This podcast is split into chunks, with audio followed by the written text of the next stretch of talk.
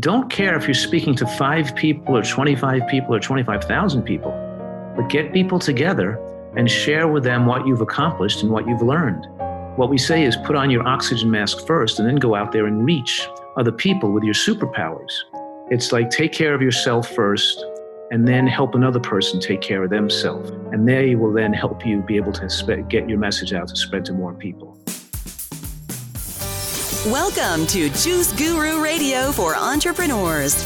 Fire start your own health movement. And now, your host, founder of Juice Guru Institute and best selling author, Steve Prusak. Well, hello and welcome to the show. I'm your host, Steve Prusak. It's great to be with you. I'm so excited. We got Dr. Joel Fuhrman, MD, board certified family physician and nutritional researcher who specializes in preventing and reversing disease through nutritional and natural methods president of the Nutritional Research Foundation, and author of seven New York Times bestsellers, including some of my favorites Eat for Life, Eat to Live, The End of Diabetes, The End of Dieting, The End of Heart Disease, Super Immunity, and the Eat to Live cookbook. All of them available on his website. We'll give you the link under the show notes.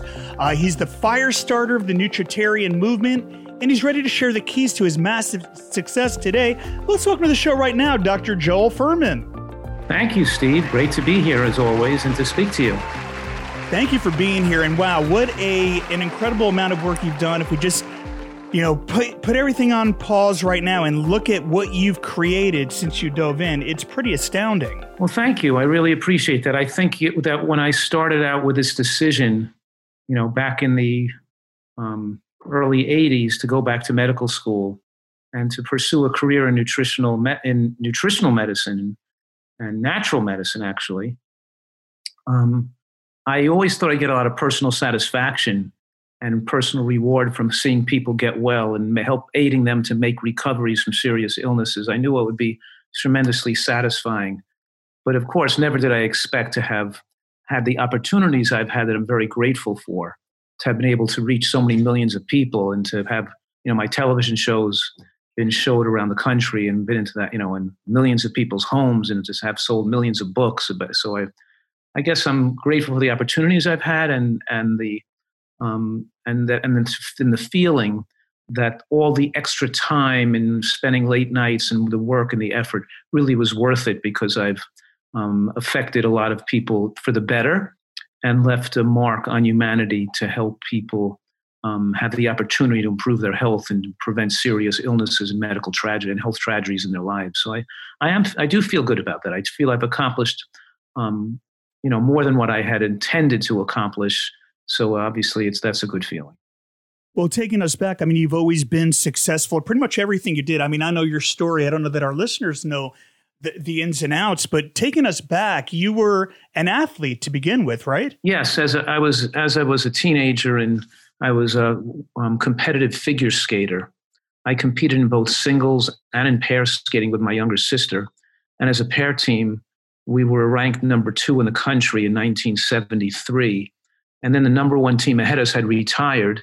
It was a close event in 73 when we came in second. I think out of the nine judges, they won by five and we won by four. And so we were close to the top of the country about 19. Then I, then I got hurt and was on crutches and I kind of lost my opportunity to be in the Olympics in '76. Even though I was back on the ice again, I, I was because I was on crutches for so long. We only came in fourth in the national championships. That in the top three went to the Olympics that year, and then I then I then I got a little better shape and continued to get a little better, and then I came in third in the world championships in the world professional championships in Jaca, Spain in 1976, and I think at that point. Um, I, I, think after that, soon after that, I retired from competitive figure skating and started to um, work in my in my family's business more.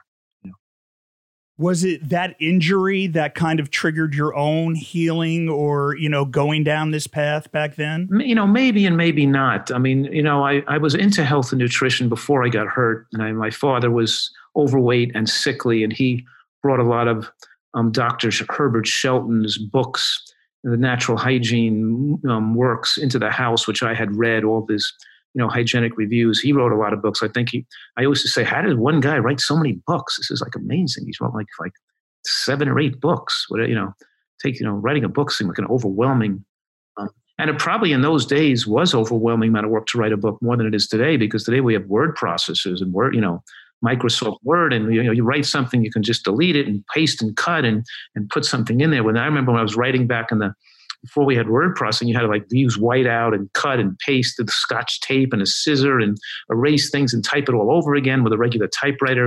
It was like really um, um, onerous, you know, to, to write a book. But anyway, so I can imagine in those days how much work it entailed. Um, nevertheless, um, I guess so. The, uh, you know, I was into nutrition before my injury, and then the time where I was injured and I couldn't walk for about a year, and I had spent time at Dr. Shelton's health school in Texas.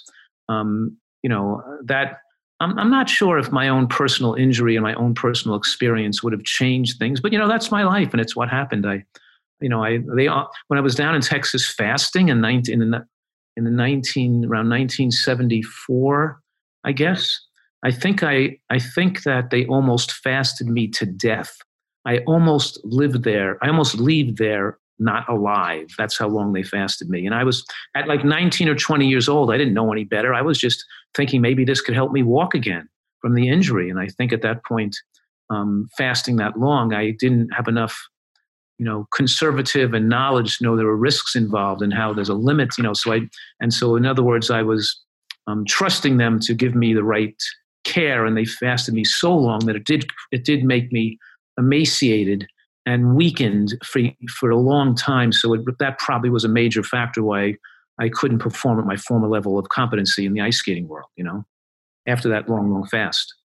Wow. So they just kind of pushed you to the limit during that fast. Yes i fasted probably to the yes, right to the point where if i fasted a little longer i would have been dead.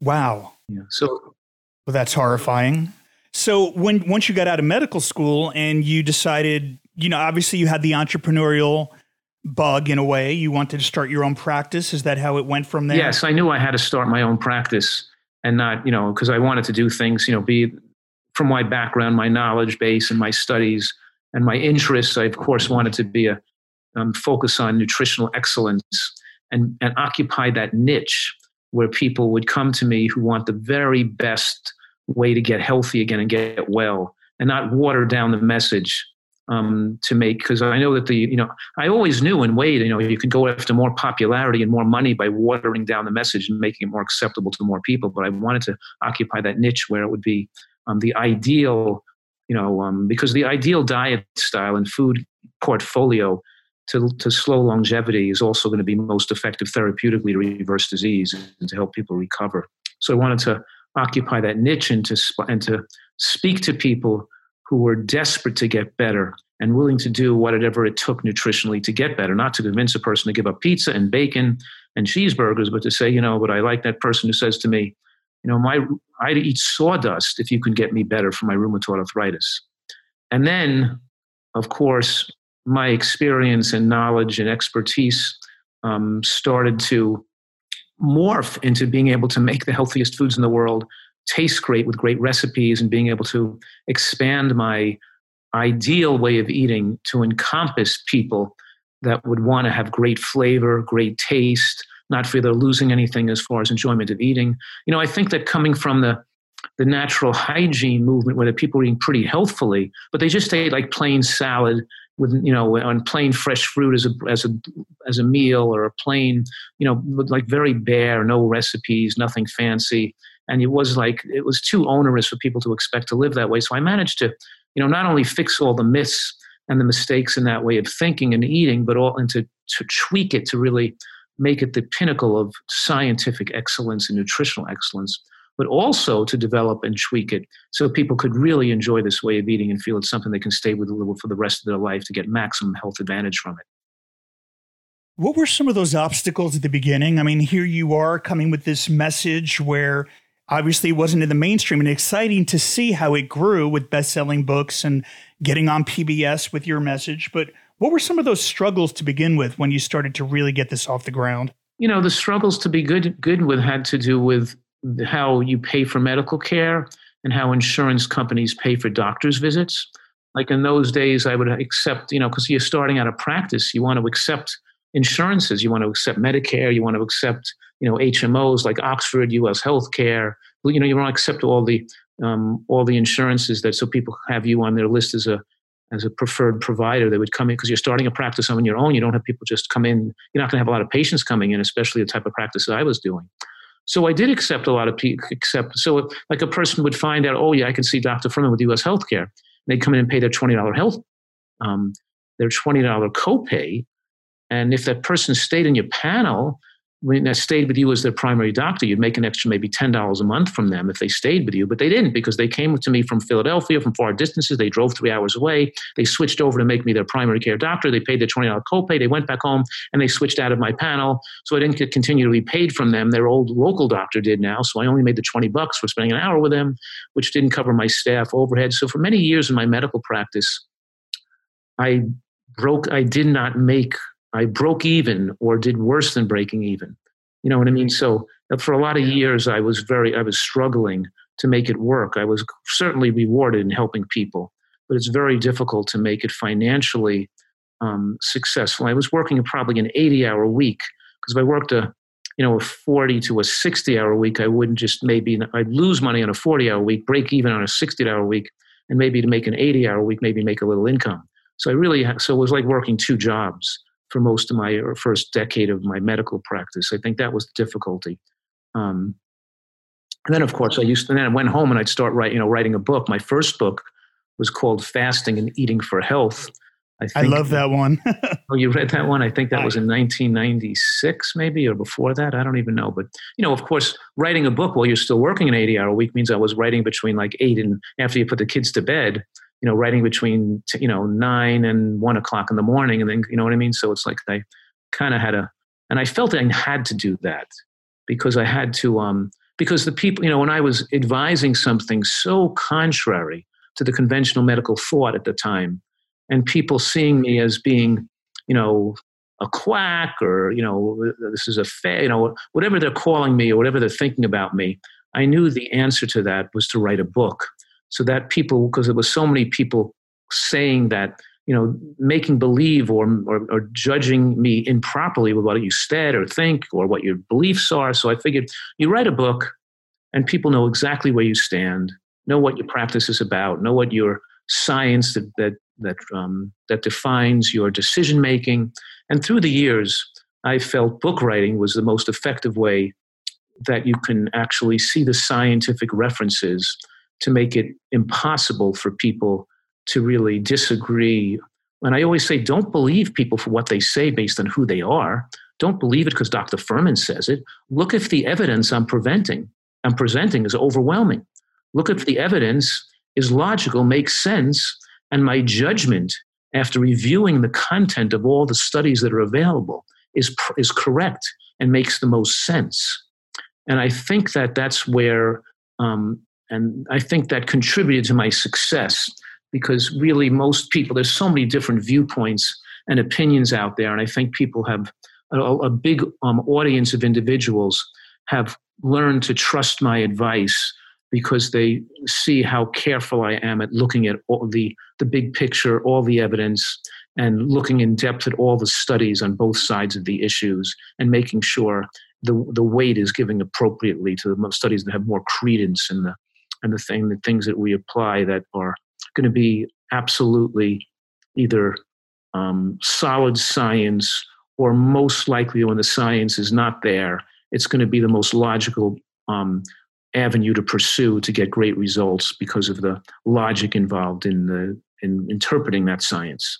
And and of course my experience. I have a tremendous amount of experience in working with very very sick people tens of thousands of cases of in sick individuals that came in that have seen me from the, from those days over the last three decades.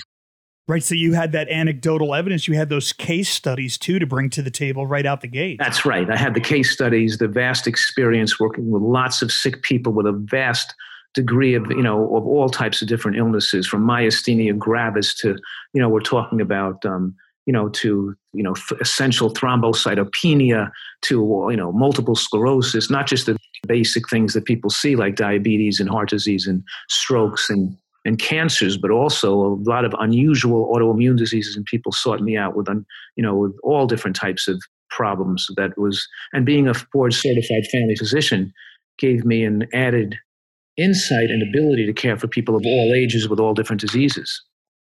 So, what was the plan at that point, once you were working on the book and all that, to build this empire? I mean, we can call it an empire because it's phenomenal. Uh, was that in the plan or the vision at that point, or where were you going to step out as uh, as a celebrity, as a leader, and someone really making a huge difference, not just in New Jersey but all over the world? No, I had absolutely no intention of having any um, plans like that. I just wanted to do a good job and help people and help my patients recover. That was it. Um, and certainly, I wanted to, you know, write a book and influence people to recognize that they have they can control their health destiny and they don't have to be sick and share my wonderful results with people making recoveries from rheumatoid arthritis multiple sclerosis psoriasis you know um, ulcerative colitis i wanted to be able to people young children uh, young teenagers who were on the national renal transplant list with kidney failure getting normal again, getting back their kidneys back functioning with lupus and, and autoimmune neph- nephropathies and, and all types of unusual autoimmune diseases, mixed connective tissue disease. I had such a vast degree of experience caring for people with medical conditions that I wanted to be able to share that and have people avail themselves of the knowledge so they can get well and not be sick for the rest of their life. It never had to do with making having an empire. It had to do with my passion for helping people have the right type of informed consent so they could potentially reverse their diseases to let people know that they don't have to stay sick the rest of their life. That's the only thing that was driving me and always has driven me. With all this work you've done, what would you say to date is your greatest achievement? What are you most proud of at this point? I think I, I think that that is my greatest achievement. I think my greatest achievement, you know, I went I filmed my PB. I'll give you. I know I'm not answering the question directly. I'm going back to the but I, I just filmed my latest PBS show in November of, two, of 2019, and now it's um, 2020. It was shown in March, and in the audience was about 500 people who came from all over the country. And those people who flew in for the filming of that show were people who lost 100 pounds, lost 200 pounds, got well from testicular cancer, reversed their lymphoma, improved, got well from multiple sclerosis and lupus, have their so we had people who lost weight. So it was seeing with seeing and being there with hundreds of people who recovered their health who I never even met before, who just read my books or learned through me through the TV or through the internet and followed my portfolios. And they represent a small tip of the, you know, a tip of the iceberg of the many thousands who've recovered their health around the country as a result of following my dietary protocols for various diseases. And I think that's my greatest achievement when I stood in front of that audience and they gave me a standing ovation. And I'm looking at those people, and a lot of them I got to know and became friends with, you know, and, and I know can name a lot of people's names, and and I know that they wouldn't, and I know that the gratitude they have for having learned this information through me, and the personal satisfaction, and like you're saying, my greatest achievement is touching these people's lives. Because when you have a person who a lot of these people could would have been dead by now, and a lot of people's lives were saved, and a lot of people who presented there were had you know told they were going to be dead shortly of heart failure and all types of incredibly dangerous cardiovascular conditions. Some people were shocked back from death and given very little chance to even leave the hospital alive. And so we're talking about all these people who reversed their renal, their kidney failure, their you know kidney insufficiency, got rid of their autoimmune conditions, reversed their heart disease, got well from type two diabetes or given their life back with type 1 diabetes because have even people who with type 1 diabetes with highs and lows and overusing insulin until they ate right and got rid of their insulin resistance from being a type having type 2 mixed with type 1 because they're insulin resistant type 1s now having to use a lot of insulin was destroying their lives. And so they're what i'm saying right now is my, when people ask me for that question i think it's always i'm thinking of all these people that i've helped and how proud i am of that. Yes well, let's talk about the nutritarian diet. And so, what makes that unique? How did you come? How did it come about? Did it come about in practice, or let's talk a little more about that? You know, I was advising people to eat a certain diet, but as I'm formulating the concept to put it into a book form and really putting together the science, it was able to crystallize the explanation of what it is that I'm actually doing to make it more explainable for people. This concept of, you know, the most proven methodology to slow aging and extend lifespan is moderate caloric restriction in the context of micronutrient excellence. That's the first principle of the nutritarian diet, represented by the equation H equals N over C, which means your healthy life expectancy is proportional to the micronutrient bang per caloric buck of your diet all through life. Not only the amount of micronutrients you consume, but the full variety and breadth and you know of that micronutrient exposure while overeating calories is and especially calories that do not contain nutrients is going to accelerate our aging and create chronic disease. And you know so i'm going to say that one more time. There's a few six or seven words know repeat again and that is so people maybe want to write it down. Moderate caloric restriction in the context of micronutrient excellence. That's the primary and overwhelming principle behind a nutritarian diet. The word nutritarian just means nutritionally rich and designed to be the healthiest diet you can eat, you know, a real diet that's going to make manifest, enable people to manifest superior health. And then, and accordingly, you know, I've over the years developed further um, refined that principle, you know, to include um, the the micronutrient adequacy of not being low, low, in anything the body may need, having the full comprehensive exposure to all the nutrients humans need, and to avoid toxic substances, and to you know, and and also of course um, to be hormonally favorable, to make sure your hormone and your and and of course to be weight favorable, to you know, and um, and I also teaching that micronutrient adequacy also helps you control uh, your ravenous appetite or calorie consuming monster. And the people that don't consume enough nutrients and don't eat healthfully have trouble be not getting rid of food addictions and get rid of over their overeating behavior and their emotional overeating and their biological overeating. So of course we're saying is it's so hard for people to to stay on a on a style of eating that's going to keep them healthy and slim and free of disease for the rest of their life. It's almost impossible for people to achieve and enjoy compliance with such healthy eating in, when they're not eating healthfully because you get physical symptoms that drive you to overconsume calories when you don't eat healthfully.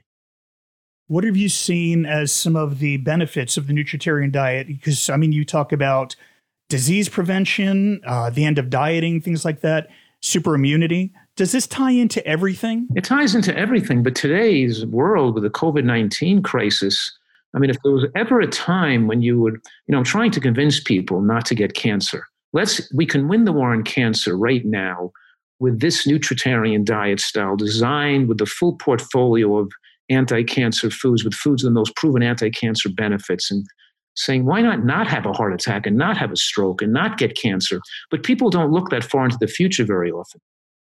They're looking to the, to the now and because they're feeling okay right now and they're still enjoying eating poorly, they're not going to think about improving their diet until they get to that life threatening condition in many cases. But now we're in, and now everybody who eats poorly is in a life threatening condition, could be in a life threatening situation with COVID 19. So instead of, so the same port, dietary portfolio that was going to prevent you from getting breast cancer is going to keep you alive and not suffering a hospitalization when you get exposed to the COVID 19 virus. So now more than ever before, how could you possibly not follow a nutritarian diet? Because everything else is, is not as good and not going to be as protective. You know, so it's like what I'm saying right now is that I think that the time is ripe for people to realize we can take charge of our health destiny and do it now before you get in trouble or perhaps lose your life over this there's a lot of mixed messages in the media. I know Canada put some statement out, the health board there, that building your immunity won't help you with the coronavirus and thing. What do you think of things like that when there are messages coming out from some governments saying, you don't worry, you can eat what you want because it's not going to help you anyway. What do you think of that? Well, you know, all through my career, um, I've had I've had a unique way of presenting the science interpreting it and, and examining that science in, in detail to see the type of, you know, so I think that it's consistent that the, you can't expect governments, the conventional medical uh, um, authorities who are always, or conventional television um, programs really, because don't forget, all these authorities, authoritative people are being governed by bodies that are being um, affected by the pharmaceutical industry the and the food industry and this you know the economic power of billions and billions of billions of dollars that go against people taking control of their health and thinking that they don't you know and with this idea of like removing the fast food the oils the sweets the honey the sodas the sugars the meats the you know and and, and, and making a diet of plant foods that you grow yourself or you grow organically and make it think it tastes great. I mean i recognize that the authorities are not going to come out supporting the vegetarian diet but they don't have to because if you follow the way, if you do what other people do, you're going to get what other people get. Look what they're getting. They're getting a nation with a, with a cancer epidemic, with the most overweight population in the history of the human race, where a person dies of a heart attack every 30 seconds across this country. And now people are dying like flies of a simple coronavirus that because their immune systems are so weakened. And they're saying that we can't eat to prevent cancer. We can't eat to prevent heart attacks. Drugs are the answer. And you can't eat to save your life against the coronavirus. That's that using food and the conservative use of supplements and whatever you want is not going to have an effect. That's just absolute ridiculousness. And the reason they can say that is because they look at you know these isolated studies of people who make one small change or make or take one supplement. They don't really look. They're not studying people who are following my nutritarian approach, which is so profound and deep in the way it supplies the body with such a comprehensive array of nutrients that work synergistically with each other to maximize human immune function and protection. So, why would we expect them to see that or to respect that if they've never studied it or looked at it? What other thoughts do you have on coronavirus? Like, how worried do you think people should be? I think they should start immediately following my plan for super immunity, and then they don't have to worry at all. What I'm saying right now is, I think a healthy person they need not fear coronavirus. I think they should be worried. Yes, super lot. If they're overweight and eating like other people eat, they should really be worried because being overweight increases your risk of death from infection by by 700 percent. You know, we're talking here. So yeah, if you're and 89% of Americans have a BMI above 23 the only reason that the authorities tell you 75% are overweight, not 89%, is because they use a BMI of 25 as the demarcation line between a normal weight. And so even the people that are normal weight, of course, um, are usually a normal weight because they're alcoholics or cigarette smokers or they have some other disease keeping them thin. It's only 2.4% of Americans that have a normal weight because they eat healthfully, relatively healthfully, and exercise regularly. So it's only 2.4% of Americans that we should expect to be safe from the coronavirus, and that could occur at any age. But of course, eating healthfully and maintaining a favorable weight is essential for your life right now. But I'm also saying that if you're 100 pounds overweight or 50 pounds overweight or 30 pounds overweight, even though you're at increased risk, if you're following this program and dropping two to three pounds a week with what usually happens, then immediately within a few weeks, your risk of your immune system will have a tremendous boost in ability to um, respond appropriately to prevent viral replication and invasion and to reduce cytokine storm that creates excessive inflammation in, in response to viral replication.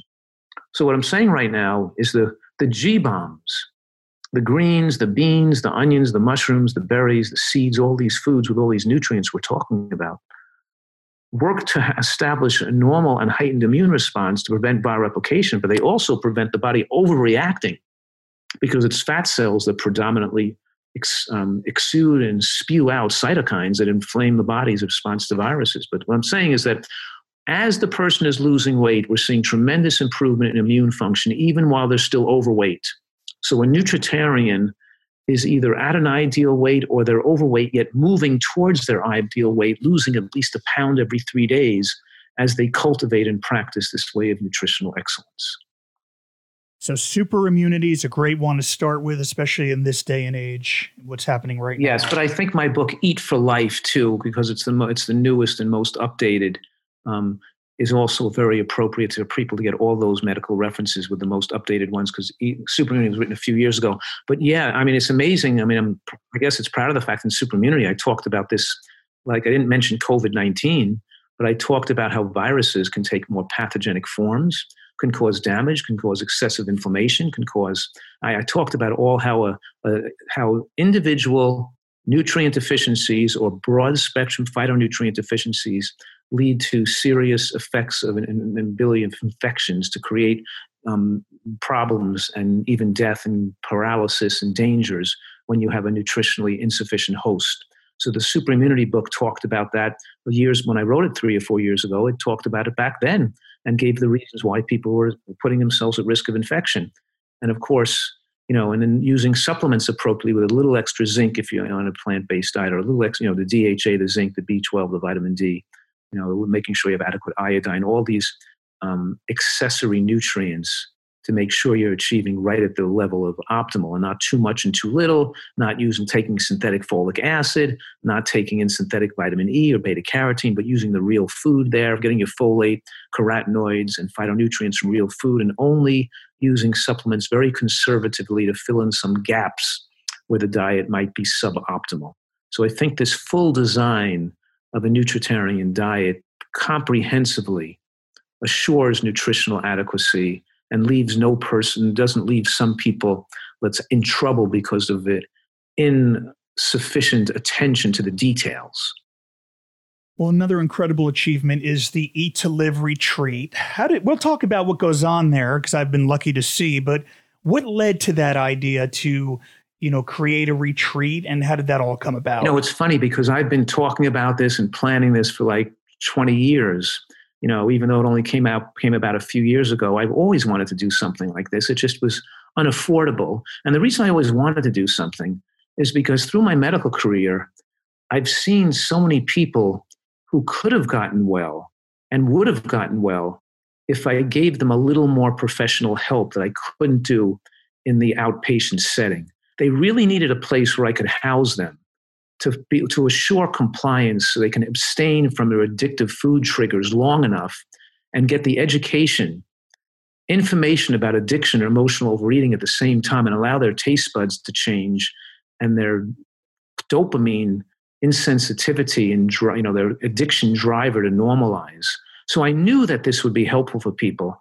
And so the fact that I, and i and i because i was always a, t- a group of individuals who I, I couldn't reach who you know a lot of people can get well from reading my books and watching the videos and hearing me and speaking online and all this stuff but so many people just they have negative social environments their addictions are, are powerful have the support systems at home they don't have the ability the attention to put there to learn enough whatever it is i knew that i could help more people if i had a place like this where i could house people like a like a drug addiction place with cocaine where people come for a few months and people come here who are overweight food addicts or who are not who have medical conditions who need who get my personal care and guidance to gradually wean them off their drugs and get them well again or, if, or get them so they leave here not just in better condition but with the skills they now and the food preferences and the tech and the with their obstacles solved so they know they can do this at home and continue to do this at home. Like the goal here like for example nicole came here and she while she was here for six weeks she lost about 50 pounds believe it or not. But she was because she was about you know she was super heavy like close to 400 pounds but she went home and she lost another 150 pounds over that next, you know, 15 months or 13 months after she left. In other words, she went, she learned what to do so she could continue the process when she go home. And she says, I wouldn't think of doing anything else or living any other way. This way works. It tastes great. It's the way I prefer to eat at this point. And I'm and only I could have never done it had I not come to the retreat and stayed there and seen how pleasurable this can be. And of course, I'm real proud of the great chefs we have here that they make food taste so great, the healthy food tastes so great. And of course, this is a wonderful place to heal and get well. And I always thought I'd enjoy doing this type of doing this extra type of care, so I can even have some, you know, a, a skilled facility like this where people can um, get the extra help they need and get the a place of, of safety. Because everywhere you look, people are trying to put French fries and donuts and, and spare ribs and hot dogs in your face. And for a person that's a food addict, they just can't do it, you know? Well, it's an immersive experience, and you can even see the organic garden. You can see the dream's been realized with what you've created there. You guys are actually growing your own food right there, aren't you? Oh, it's so cool because, you know, people don't realize that it's not just the food, but you have to put good soil down, you know, and you have to, you know, so you, growing the own food where I can control the soil means that you, it's, it's better than organic it's like super it's nutrient rich organic. And you know so even i'm not even using you know commercial manures from commercial fed cows which can put more chemicals into the organic fertilizers you know. So we so yeah this is it's just incredibly um, powerful experience giving you connectivity with nature here. We have natural soils with compost and and biochar and earthworm castings and bat guano in there, you know, so it's a incredible soils and the and the ability of the climate here to grow so much fruits and vegetables and, and so it really is a, a blessing here to I'm very lucky to have um, the opportunity to do this here. Well, what is the experience? So somebody comes there, we check in. What can we expect on a typical visit to the retreat? Well, um, most people, you know, go into a private room and they with overlook, say, their own usually sliding glass doors that open out into the room, have their own bath. So it's a beautiful, a beautiful place, and there's a beautiful um, saltwater pool and a sand volleyball court that people exercise on the sand, and there's beautiful hiking and biking. And when you know, we're surrounded in an area of the country where you can look at a 200 acre um, park with hiking trails and creeks and a lake, and so it's just the most beautiful place to be. Um, and they're getting you know counseling on food addiction and food eating. They're getting my particular lectures and my guidance on the medications. They have a nurse on premise you know they're working with a nurse to reduce their medications to advise me it's the appropriate time to cut back to get them off the medication gradually you know. And so we have the the chefs who do cooking classes and we have the so they're having you know some exercise classes some lectures some group and learning and some and some fun and, and the opportunity to be here in an environment where you can um, be outdoors and be in the beautiful, you know, have good weather all year round here in San Diego. So it's a really, um, you know, I was going to do it in New Jersey or, but then it's just so much better out here to do, do something like this in California, Southern California. Yeah, we love having you out here. So with this body of work and this movement you've created and all these achievements, what would you say? What was the biggest transformation that happened personally maybe something you didn't expect. What would you say was the biggest transformation in all this work you've done? Well, the biggest transformation was at some point in my career making a decision to stop seeing patients 80 hours a week and taking all those insurance companies, but to, and to move my practice to a um, and see less people and start to spend more time developing an internet practice and so I can spend, um, so I can get the inform- information and answer people's questions over the internet. So what I think the biggest was the biggest decision was being able to actually um, see less people one on one, where I'm limited to repeat, you know, for an hour, an hour and a half to repeat the same information, and to start spending more of my time writing and speaking and being interviewed like this and working on an internet connectivity where people can ask me questions through the website and I could advise them through articles and, and position papers and lectures over the internet so I can reach a larger number of people using media as opposed to just repeating the same message and convincing people one on one. I'm able to speak to people in groups and able to get the message out to a larger audience. So it was getting that message out to a larger audience. And don't forget, when I did that, when I stopped, Eat to Live, for example, and started touring around the country and stopped seeing patients so I could tour around the country and then speak and lecture, it was a very difficult time because there was no income coming. It was losing the income from the medical practice, and certainly into live, to Live did not become a bestseller until years to after years and years after that.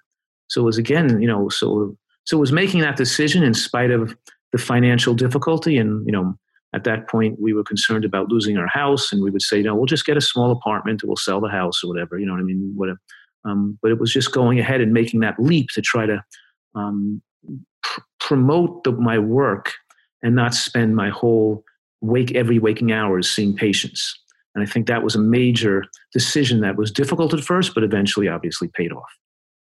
In your advice to those that, you know, want to lead you know, get this message out. We have our certification program, but in our program, we recommend your nutritarian certification. So, any of our certified juice therapists out there, make sure to watch that video with Dr. Fuhrman uh, so you can get certified as a nutritarian, bring that into your practice. What's your advice for those that really want to ignite their own movement and get this message out there all over the world? My advice is first be a role model, of example of great health yourself. You got to walk the walk and we'll talk the talk. And then, second, don't care if you're speaking to five people or 25 people or 25,000 people, but get people together and share with them what you've accomplished and what you've learned. What we say is put on your oxygen mask first and then go out there and reach other people with your superpowers. And when I talked about all these people who've made recoveries from serious illnesses around the country, that's how you succeed. you develop your few people that you've helped that made recoveries.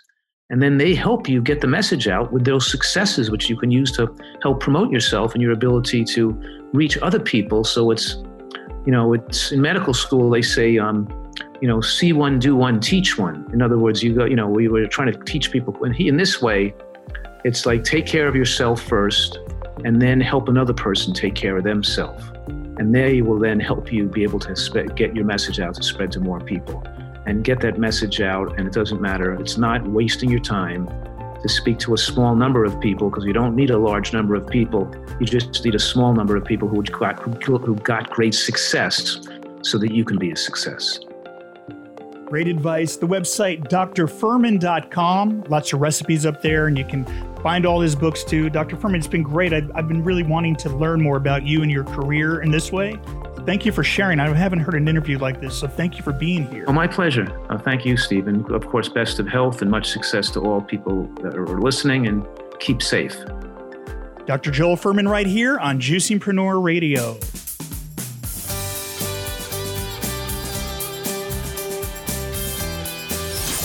Thank you for listening to Juice Guru Radio for Entrepreneurs. Visit juiceguru.com to learn more and start building your health empire today.